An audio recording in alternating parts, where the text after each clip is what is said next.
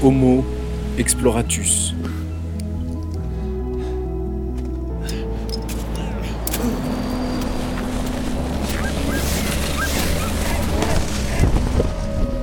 Le mini-podcast qui va à la rencontre des femmes et des hommes qui explorent notre planète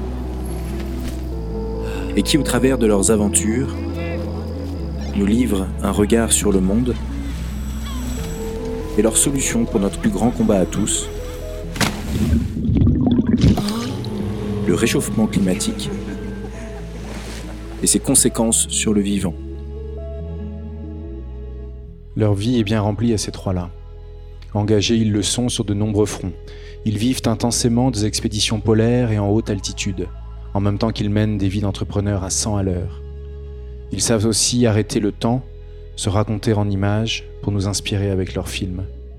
Thomas, Valentin, Maxime sont les engagés, des héros ordinaires que nous sommes très fiers d'avoir comme ambassadeurs.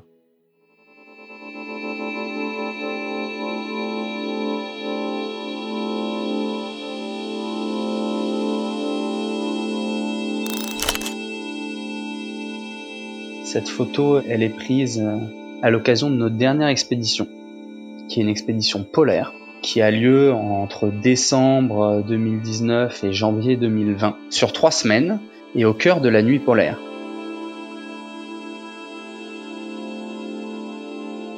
On s'est donné comme ambition, comme objet d'aventure, de rallier Karasjok, qui est la ville la plus froide d'Europe, en Norvège, au Cap Nord, qui est le point le plus au nord de l'Europe, toujours en Norvège, situé sur une île qui est à peu près à 600-700 km au nord du cercle polaire.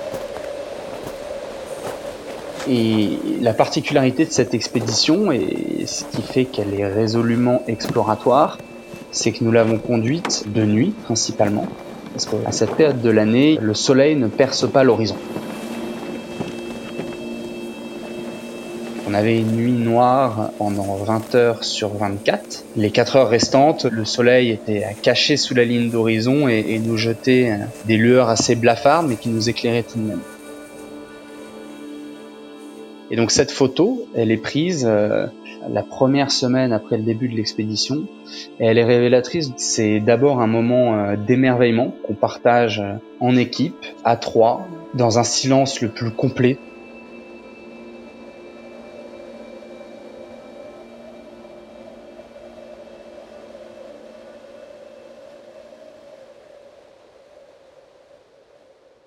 Donc là, euh, vous nous voyez euh, sur nos poulkas dans lesquels on tire l'ensemble de notre matériel, de notre nourriture, au milieu d'une pause, comme on en fait 6 euh, ou 7 par jour, de 10 minutes, et sous les aurores boréales.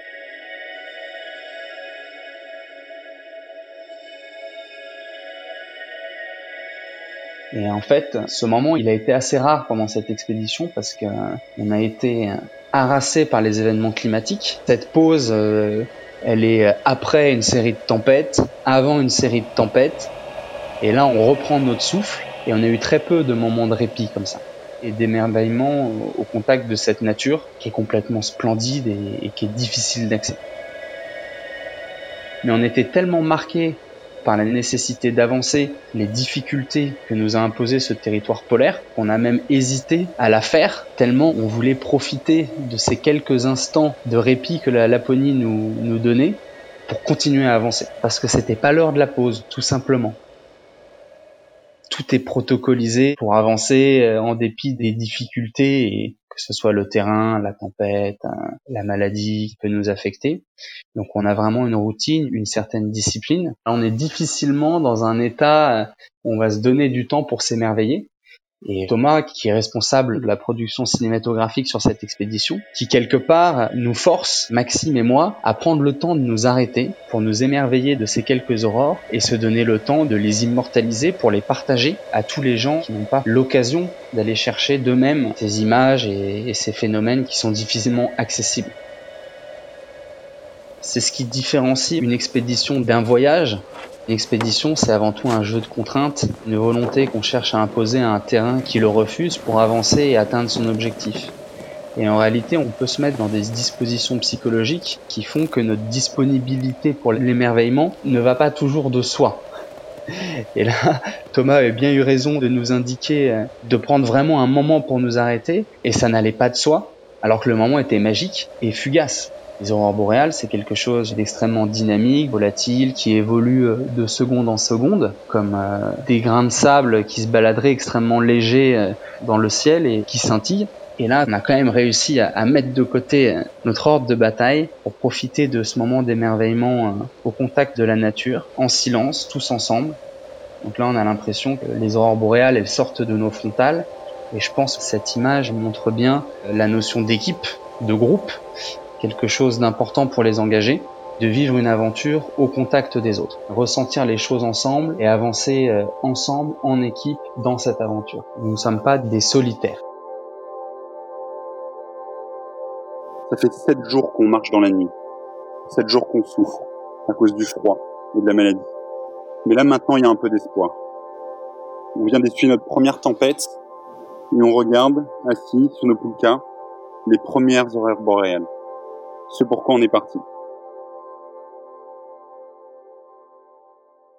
Et les engagés, en fait, c'est un projet un peu fou qui a commencé il y a trois ans. J'avais besoin de combler un vide. Je suis pas du tout un, sportif. Euh, j'ai jamais couru une marathon. Je viens pas de la montagne. J'ai jamais fait de nordique, mais j'avais euh, envie de prouver quelque chose pour combler un peu euh, ce vide. Je suis tombé sur ce projet de traverser le Groenland en voulant le faire avec un guide. Quand je lui ai parlé du projet, il m'a dit OK, mais par contre, il faut que tu trouves une équipe. J'ai posté des messages sur des réseaux sociaux en disant qui, veut partir 30 jours avec moi au Groenland et là, j'ai reçu un message de Maxime, un mec que je connaissais pas à l'époque, qui connaissait rien non plus euh, aux expéditions polaires, mais euh, qui avait peur de regretter, de refuser cette opportunité. Et après, j'ai rencontré euh, Valentin dans un bus, pareil, qui a jamais fait d'expédition. Six mois après, après s'être entraîné quand même quatre mois et en se faisant accompagner par un guide, c'est important de se faire accompagner dans les premiers pas. Première expédition, donc traversée du Groenland 30 jours en totale autonomie. Et ben on a créé du coup ce collectif, Valentin, Maxime et moi, avec l'idée de faire une expédition par an en parallèle de nos vies euh, citadines, cette fois-ci euh, sans guide. Alors on les appelait les engagés parce que ça demande un certain engagement pour pouvoir monter ses projets euh, tout en menant sa vie citadine, il faut bien s'organiser. Et un engagement aussi parce qu'on est au milieu du Groenland ou du Cap Nord en expédition, il y a un problème, il faut quand même pouvoir se débrouiller plusieurs jours tout seul, ça demande un certain engagement. On s'était donné comme objectif de faire une expédition par an. Et en 2018, du coup, on a traversé le Groenland d'ouest en est, euh, le long du cercle polaire pendant 31 jours, en autonomie complète. En 2019, on est parti faire l'ascension de l'Aconcagua, qui est le plus haut sommet des Amériques, à 6962 mètres, sans guide, sans porteur, euh, sans agence. Et donc en 2020, on est parti euh, direction le Cap Nord, trois semaines à travers la nuit polaire et la particularité de cette expédition, c'était que c'est la première expédition qu'on designait, point de départ, notre point d'arrivée, notre point de sortie. On a tout euh, conçu de A à Z.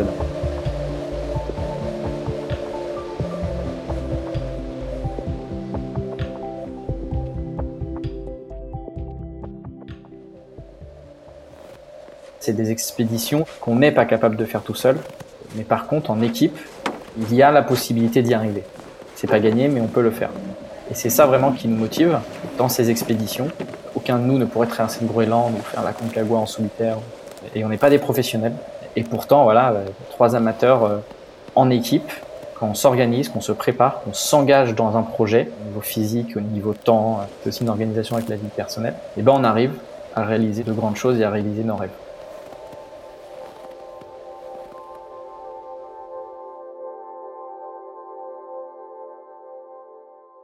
Je suis pas né dans le milieu de l'aventure. Ce qui m'a jeté dans le grand bain, c'est un contact euh, avec l'institution militaire. Là-bas, j'ai pu découvrir ce que c'était que le bonheur de faire corps avec un groupe pour la réalisation d'une mission commune qui souvent nous dépasse et comporte des risques. Bien sûr avec de l'équipement, comme en expédition, et aussi au contact de la nature, d'un terrain qui peut être difficile, qui peut vous freiner, mais qui peut aussi euh, vous aider si vous savez vous appuyer sur lui quand Thomas m'a proposé euh, de rejoindre euh, une expédition, je me suis dit que ça allait être euh, une ouverture magnifique de ce que je pouvais faire à l'armée et avec des amis. Ce que ça m'apporte, c'est une bouffée de vie extraordinaire. C'est, je pense que c'est pour ça que je réalise ces, ces expéditions.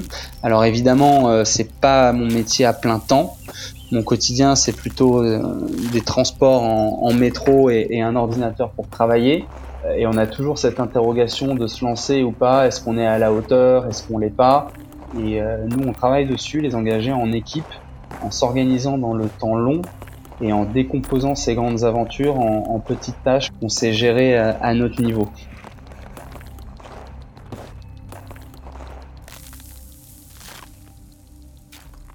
Je m'appelle Maxime, j'ai 30 ans, j'ai grandi euh, à la campagne, j'ai toujours eu un contact assez fréquent avec la nature, ça a toujours fait partie de mon quotidien et euh, ça doit faire une dizaine d'années maintenant que j'habite à Paris. Et en fait, euh, depuis tout petit, je grimpe avec mon père à Chamonix l'été, on fait du ski.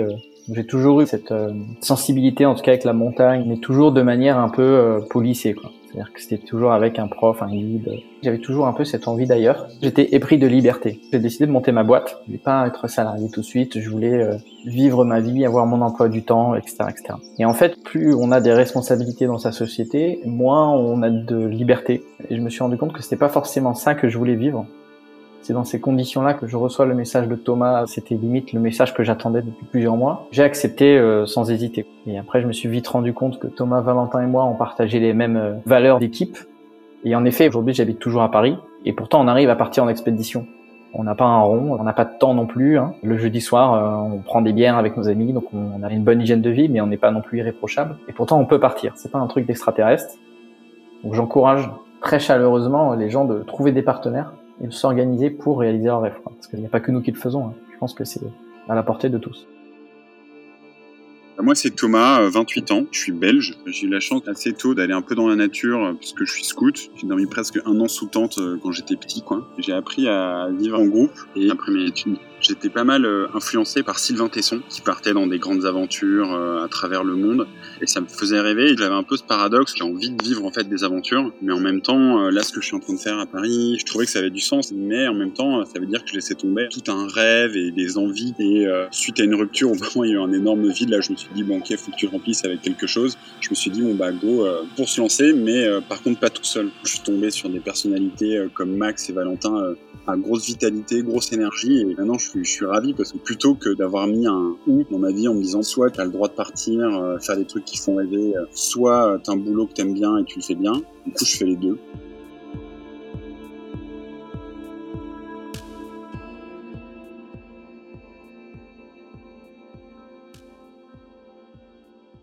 Une vraie question en fait quand on part faire nos expéditions, parce que d'un point de vue de l'environnement, ce serait mieux en fait de pas partir, pas prendre l'avion, de rester en France. Du coup, il y a ce paradoxe où quand on part en expédition, on sait qu'on prend l'avion, on sait qu'on utilise du matériel. Et du coup, la chose qu'on a décidé, euh, nous, au sein des, engagés, c'est qu'on calcule l'impact carbone de nos expéditions. On les compense euh, au double, sans forcément communiquer sur l'environnement. On ne veut pas non plus utiliser le sujet pour euh, se l'accaparer toute personne qui part comme ça en expédition aux confins de la nature où certains êtres humains n'ont jamais mis les pieds, il a une certaine sensibilité face à la nature, certains émerveillements de la nature, euh, de la faune, de la flore. Euh. Il y a vraiment ça en nous en effet. Est-ce qu'on a de la légitimité ou pas Je sais pas. On peut pas comparer euh, si la condition actuelle est pire qu'avant parce que bah on n'est pas les deux fois au même endroit. En revanche, ce qu'on note, c'est qu'on est témoin de certains paysages qui sont tout à fait uniques, qui méritent, je pense, pour cette unicité d'être protégés. Hein.